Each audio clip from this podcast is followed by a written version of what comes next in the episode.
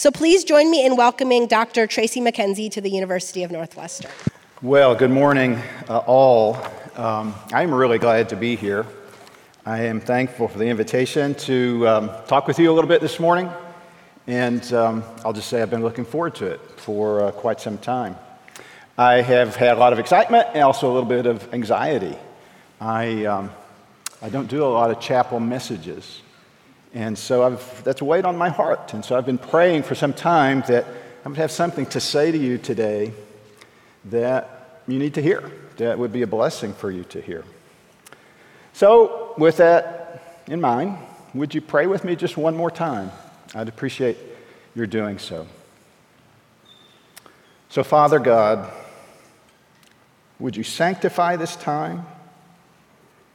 Would you be glorified among us in it? Would you bless us in it?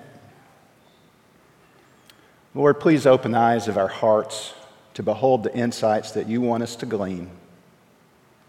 Help us to accept them by faith, store them in our hearts, and practice them in our lives. And now, Father, let the words of my mouth and the meditation of all our hearts be acceptable in your sight, O Lord, our strength and our Redeemer. Amen. So, what we all need, I think, is encouragement each day. Our hearts are weighed down. Our hearts can be heavy. They can feel empty. Our spirits can be dry. We need words of hope and encouragement in life. That's not what I'm going to offer you primarily today. I just want to put that right out there. I want to really acknowledge that this, in particular, is something that's weighed on my heart. I am here today to warn, to warn you. Dr. Kelly referred to the fact this is Constitution Day, and I am doing a lecture later this afternoon about the Constitution that really is grounded primarily in history, but that's not exactly what I want to share with you this morning. It grows out of that research, but it's not really targeting that research. It's something different. I'm here to warn you. Part of what I want to warn you about is a crisis of American democracy. We need to start there but then I want to warn you about how that is a crisis for the American church. So, crisis of democracy. If you follow American uh, life at all today, you're probably aware of some of the trends I would call your attention to. Let me just mention three really quickly three things that ought to give us a lot of concern. First of all, trust in government has plummeted.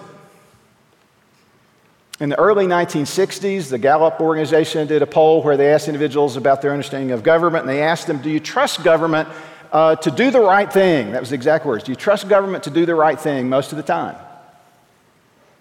And can you imagine this? 80% of the American people said that they trusted government to do the right thing most of the time, if not all of the time. Anybody want to guess what that percentage is in the most recent Gallup poll?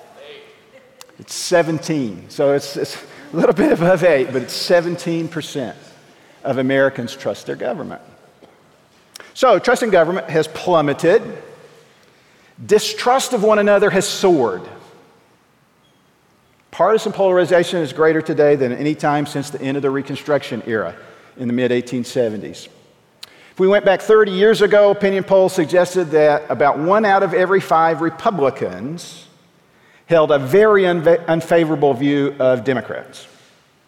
And about one out of every six Democrats held a very unfavorable view of Republicans. Today, those percentages have quadrupled. We now no longer see the other party as well meaning, but misguided. We see them as threats to the nation's well being. They're not political opponents, they're enemies. They're not misguided, they despise what we cherish. They hate what we love, or so we believe. Here's a statistic that I've encountered recently. It staggered me when I first encountered it. Did you know that in America in 2022, interracial marriage is two and one half times more common than the marriage of a Democrat and Republican? So, trust in government has plummeted. Distrust of one another has soared, and a result of that, I fear, is that disillusionment with democracy is mounting. Even as uh, uh, long ago as 2016, in the up, run up to the 2016 election, and in a poll, 46% of respondents said they lacked faith in democracy. Increasingly, there are various organizations that are asking Americans to think about different alternatives to democracy.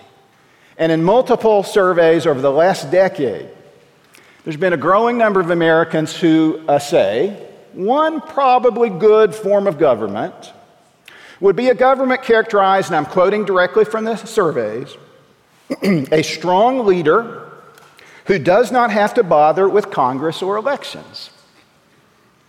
The term for that, the technical term for that, is dictatorship. And what percentage of respondents say that could be a good form of government? Varies between a fourth and two fifths. As many as 40% of Americans say that perhaps we're done with democracy. Another recent survey suggests that violence, one in three Americans now will say that violence may be necessary to protect the American way of life from its domestic enemies. Our commitment to democracy undeniably is waning. And it's declining most of all among you, your generation. The opinion polls show that if you were born before 1940, first of all, you're very old. But secondly, you believe, uh, or at least 80% of you believe, that it's imperative to live in a democracy. What if you were born after 1980? The percentage of individuals born after 1980 who think it is essential to live in a democracy drops to 3 in 10. Trust in government has plummeted, distrust of one another has soared, disillusionment with democracy is mounting. G.K. Chesterton, the, some of you may recognize his name, British Christian writer of the uh, early 20th century. He once observed that nothing so much threatens the safety of democracy as assuming that democracy is safe pretty much time to stop assuming that. So, I am deeply concerned by the state of American democracy. I've studied the American Civil War most of my adult life, taught on the American Civil War for 30 years. And from that, I have learned that democracy is fragile. And from that, I have learned that human beings are really good at blundering into catastrophe. There's no reason to believe that we are immune. And yet, that's not my deepest burden. That's not my greatest concern. My primary sense of burden is not about the state of American democracy, as troubling as that is, but about the testimony of the church in this particular political moment. I fear that we are too motivated by resentment rather than love, too much driven by fear rather than hope. I long to see those of us who name the name of Jesus think more Christianly as we think and act politically. But how would we do that? What would that look like? I think what we need to do is to rediscover what you might call a theological anthropology. That's a really big term for saying recovering what the Bible teaches about the human condition, about human nature specifically. And I think a lot of what that means is simply going to two fundamental pillars of God's revelation to us. And we can find that in two brief verses, one single verse on the one hand, and one part of a single verse on the other. So let me just share those with you really quickly. The first is from the first chapter of the book of the Bible, of the first book of the Bible, Genesis 1 27. So God created humankind in his own image. Matthew 19, verse 17. Context of this, by the way, what we often remember is the rich young ruler has come to Jesus and said, Teacher, what good thing must I do to have eternal life? And in verse 17 of Matthew 19, we hear the words of Christ Why do you ask me about what is good? There is no one who is good but God alone. Put these two together. Everyone in this room created in the image of God. No one in this room is good.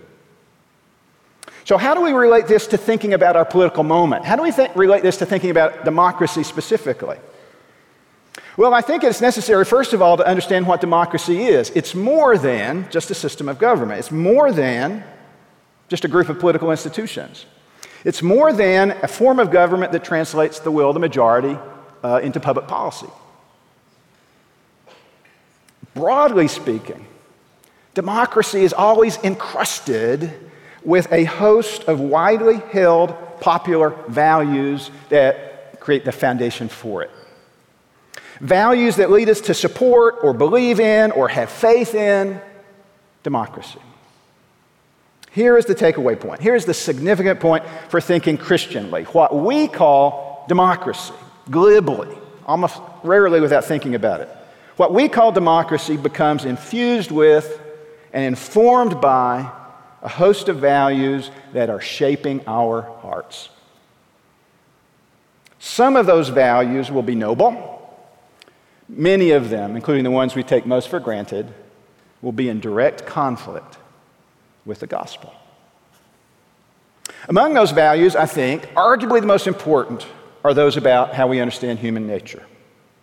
Whether we do so consciously or not, we cannot think about democracy without bringing to bear assumptions about human nature. So, how would we begin to go about doing this Christianly? How would we begin to uh, ground our thinking about human nature in the scripture? Well, we turn to these two passages that I've just alluded to. And from those, we tease out two long standing doctrinal beliefs that have been foundational to uh, the church's understanding of the human condition for 2,000 years. The first is what theologians call the imago Dei, right? That's just Latin for the term image of God. Genesis 1:27 says we bear the image of God. We occupy a unique place in God's created order. We are fearfully and wonderfully made, the psalmist says. God has made us only a little lower than the angels. He's crowned us with glory and honor. We bear God's image in several ways. We have an eternal soul. We have a faculty of reason. We have the capacity for moral goodness. We're not just animals with a more developed brain stem. There's a precious dignity in our status as bearers of the one who hung the stars and laid the foundation of the world before the beginning of time. No one, I think, captured this better than C.S. Lewis. In his book, The Weight of Glory, he said this He said, There are no ordinary people. You have never talked to a mere mortal. Nations, cultures, arts, civilizations, these may be mortal. They are mortal. Their life to ours is the life of a gnat. But Lewis goes on to say, It is immortals whom we joke with immortals whom we work with, immortals whom we marry. You might say immortals whom you study with, immortals whom you go to class with. It's also immortals that we snub. It's immortals whom we exploit. It's immortals whom we dismiss with contempt. Perhaps worst of all, it's immortals we simply ignore. This is the idea of imago Dei. But the second pillar tells us something very different about the human condition. This is what historically has been referred to as the doctrine of original sin. We don't use that term a whole lot. I think it makes us a little bit uncomfortable. It may be a little bit sometimes confusing to us. What does it mean? It simply tells us that while we are bearers of the image of God, that our rejection of God has disfigured that image, has distorted it, has marred it, not eliminated it entirely, but certainly obscured it. We come into the world with overarching determinations. To rule ourselves, we bristle at submitting to rightful authority. And we're also determined to please ourselves, to pursue various forms of pleasure that God tells us are destructive to our souls. There was a Puritan minister about 400 years ago that had captured this idea wonderfully. Listen to his prayer. And imagine as he is praying that he is, he is imagining himself praying directly in the face of, of Christ. And he says, I see the enormity of my guilt by your crown of thorns, your pierced hands and feet, your bruised body, your dying cries. And then think about the conclusion that he draws from that. Infinite must be the evil and guilt which demands such a price, he says. And then he cries out, a heart's cry of lament. He says, Sin is my malady, my monster, my foe, born in my birth, alive in my life, strong in my character, following me as a shadow. And in that prayer, we hear the words of Christ to the rich young ruler There's none who is good but God alone. So, what would it mean then? What would it mean to take these two truths and apply them to our fabric of life? We might ask ourselves do these truths permeate the way we think and speak and act? Do they become the context in which we live and breathe and have our being? Let's narrow it down. Do they permeate the way we think and speak and act politically? Now, I can well imagine that some of you are thinking, well, this is just not a question I am interested in or even find relevant because I, I don't care about politics. I'm not involved in politics. I have nothing at stake in politics. That may be how you think of yourselves right now. I just want to suggest this. If the troubling trends that we have delineated in American democracy today continue very long, the day will come when you will not be able to avoid thinking about politics. And when that day comes, you will be bombarded by messages uh, that will be messages, if you're not careful, that will shape your hearts. Here is the warning, the most important warning I want to share. Not that American democracy is fragile and uh, possibly, arguably, in danger. The warning is that American democracy, not inevitably, but for the most part, preaches a false gospel. And it is shaping our hearts perpetually in ways that I think we're rarely aware of, but much to the danger of our souls. Now, what do I mean by this? There's a whole body of social science literature from the last generation that has arrived pretty much at the same conclusion. It's this fact based political arguments almost never shape anyone's political loyalties. What draws us to support a particular party or movement or figure is instead the stories that we hear. The stories that allow us to imagine, yes, I can situate myself in that story. This story makes sense to me. It describes who I am, it describes my world. We listen to stories that then situate our lives, that explain who we are, who we should fear, where our hope lies. Now, think about that for just a moment. Any story that says who you are, what you must fear, where you must place your hope, is essentially a religious story. So we are bombarded constantly in the public square by political figures giving us religious messages. And all too often, when we listen closely to those messages, they are blatant contradictions of the two pillars of our faith that we have been created in God's image and that none of us is good. So, what we need to do then is to carefully and Christianly scrutinize the stories that we are constantly exposed to. And let me just suggest to you what I think is one of the best ways to do that. There is a Russian Christian 20th century dissident named Alexander Solzhenitsyn that some of you may have, have heard of. Solzhenitsyn is born uh, around 1920 in Russia, uh, right in the midst of the Russian Revolution. Uh, at the end of World War II, he is overheard to be critical. He had served in the Russian or the Soviet army. He is overheard to be critical of the Soviet dictator Joseph Stalin.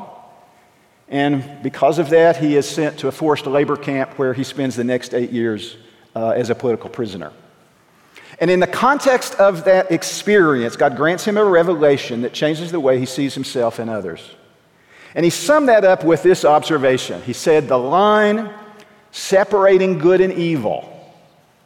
Have you heard this? The line separating good and evil passes not through states, nor between classes, nor between political parties either. The line separating good and evil passes right through every human heart. So, if you want to scrutinize the stories that we're bombarded by daily, ask yourself where is this story drawing the line? The line separating good and evil. Let's do a thought experiment just very quickly here and think about the traditional Democratic, and here I don't mean Democratic Party, I mean a message of a democracy. Let's think about how the typical Democratic story unfolds. That story, for the most part, the sort of generic message in America, has been that we, the people, or the individuals of the real America, whatever terminology you want to use, are essentially good.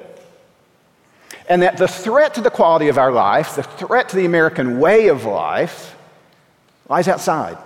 It's external. That's most obvious in wartime. We see that very clearly in wartime. But the threat to we the people is external. Sometimes we hear a variation of this generic message, which says, wait a minute, there are domestic enemies as well. This is a message that often pinpoints particular groups or individuals who are a threat to our well being. One of the most common stories that we hear today is that there are a small group of elites, whether they are Hollywood liberals or academic pointy headed intellectuals or big corporate uh, billionaires, some small group of elites who threaten our well being, who hate what we love, who are determined to undermine our quality of life, and we can restore the just society not by changing our own hearts at all but by voting for the right candidate or the right party who will defend us from this danger. In sum, in sum, our public square today resounds with stories that we might characterize as us versus them. Us versus them stories turned out ceaselessly by an outrage industrial complex that manipulates our emotions and profits from our fear. The details vary, but the plot line is simple and it's monotonously repetitive. Our lives would be better off if not for them. We are good, they are not. The stories we tell, in other words, deny that original sin applies to us and denies the image of God applies to them. Another way to summarize it, all of these say the line that separates from good from evil does not run within my heart, it runs between us and them. So, what do we do with this? Well, first of all, I would just challenge you to take seriously the importance of rhetoric. Rhetoric matters. Christians, particularly in the public square, have fallen into the trap of thinking is all that matters is outcome. All that matters is the policy result. But the stories that we hear in the public square are rhetorical, Trojan horses packed with worldview assumptions. And as often as not, those assumptions are at war with the gospel we proclaim. Second thing that I suggest we must do is we must revitalize our appreciation of these two foundational truths. We need to marvel anew at the miracle of Imago Dei. We need to feel afresh the weight of original sin reminding ourselves every day that not only does it mark us individually, but that the fall has also left its imprint on every political institution we revere, every political party we champion, every incumbent we cheer, every candidate we might vote for. We need to feel that anew keenly. Now, let me be clear. I don't expect that if Christians sort of had an awakening to this, I don't think these us versus them messages are going to go away immediately. As long as voters reward them, there will be more than enough office seekers willing to proclaim the message that our itching ears are happy to hear. It's good news to hear that we are virtuous and they are evil, and that all social problems can be alleviated while leaving our hearts untouched. But even as that message persists, we who strive to follow Christ can resolve not to affirm that message unconditionally and actively to resist it, preventing it from shaping our hearts or defining our faith. Now, let me leave you, leave you with just one, I hope, other, more hopeful observation. In a way that is paradoxical, but isn't so much of the Christian faith built on paradox, in a way that is paradoxical, embracing the idea of our fallenness is the doorway to a deeper appreciation of God's grace. So let me take us back, and this is where we will end, all right, this morning, with that prayer from the Puritan from 400 years ago. I, I gave you one part of that, I want to give you the rest of that. Here's the first part it's worth repeating Sin is my malady, my monster, my foe born in my birth, alive in my life, strong in my character, following me as a shadow. But this Puritan minister doesn't end there. The next word in this prayer is yet. And it's a glorious yet, yet your compassion yearns over me. Your heart hastens to my rescue. Your love endured my curse. Your mercy bore my deserved stripes. I think that reawakening ourselves to our fallenness not only has the potential, the potential to change the way we respond politically, I know it has the potential to transform our sense of God's love and care for us. Let me say a quick prayer and we're done. Father God, thank you so much for this opportunity this morning. I pray that we would find beauty in what you behold in that way. We are created fearfully and wonderfully. We are rebels against your loving rule. And in your mercy and grace, you delivered up your Son on our behalf. Lord, may we marvel at such love. Amen.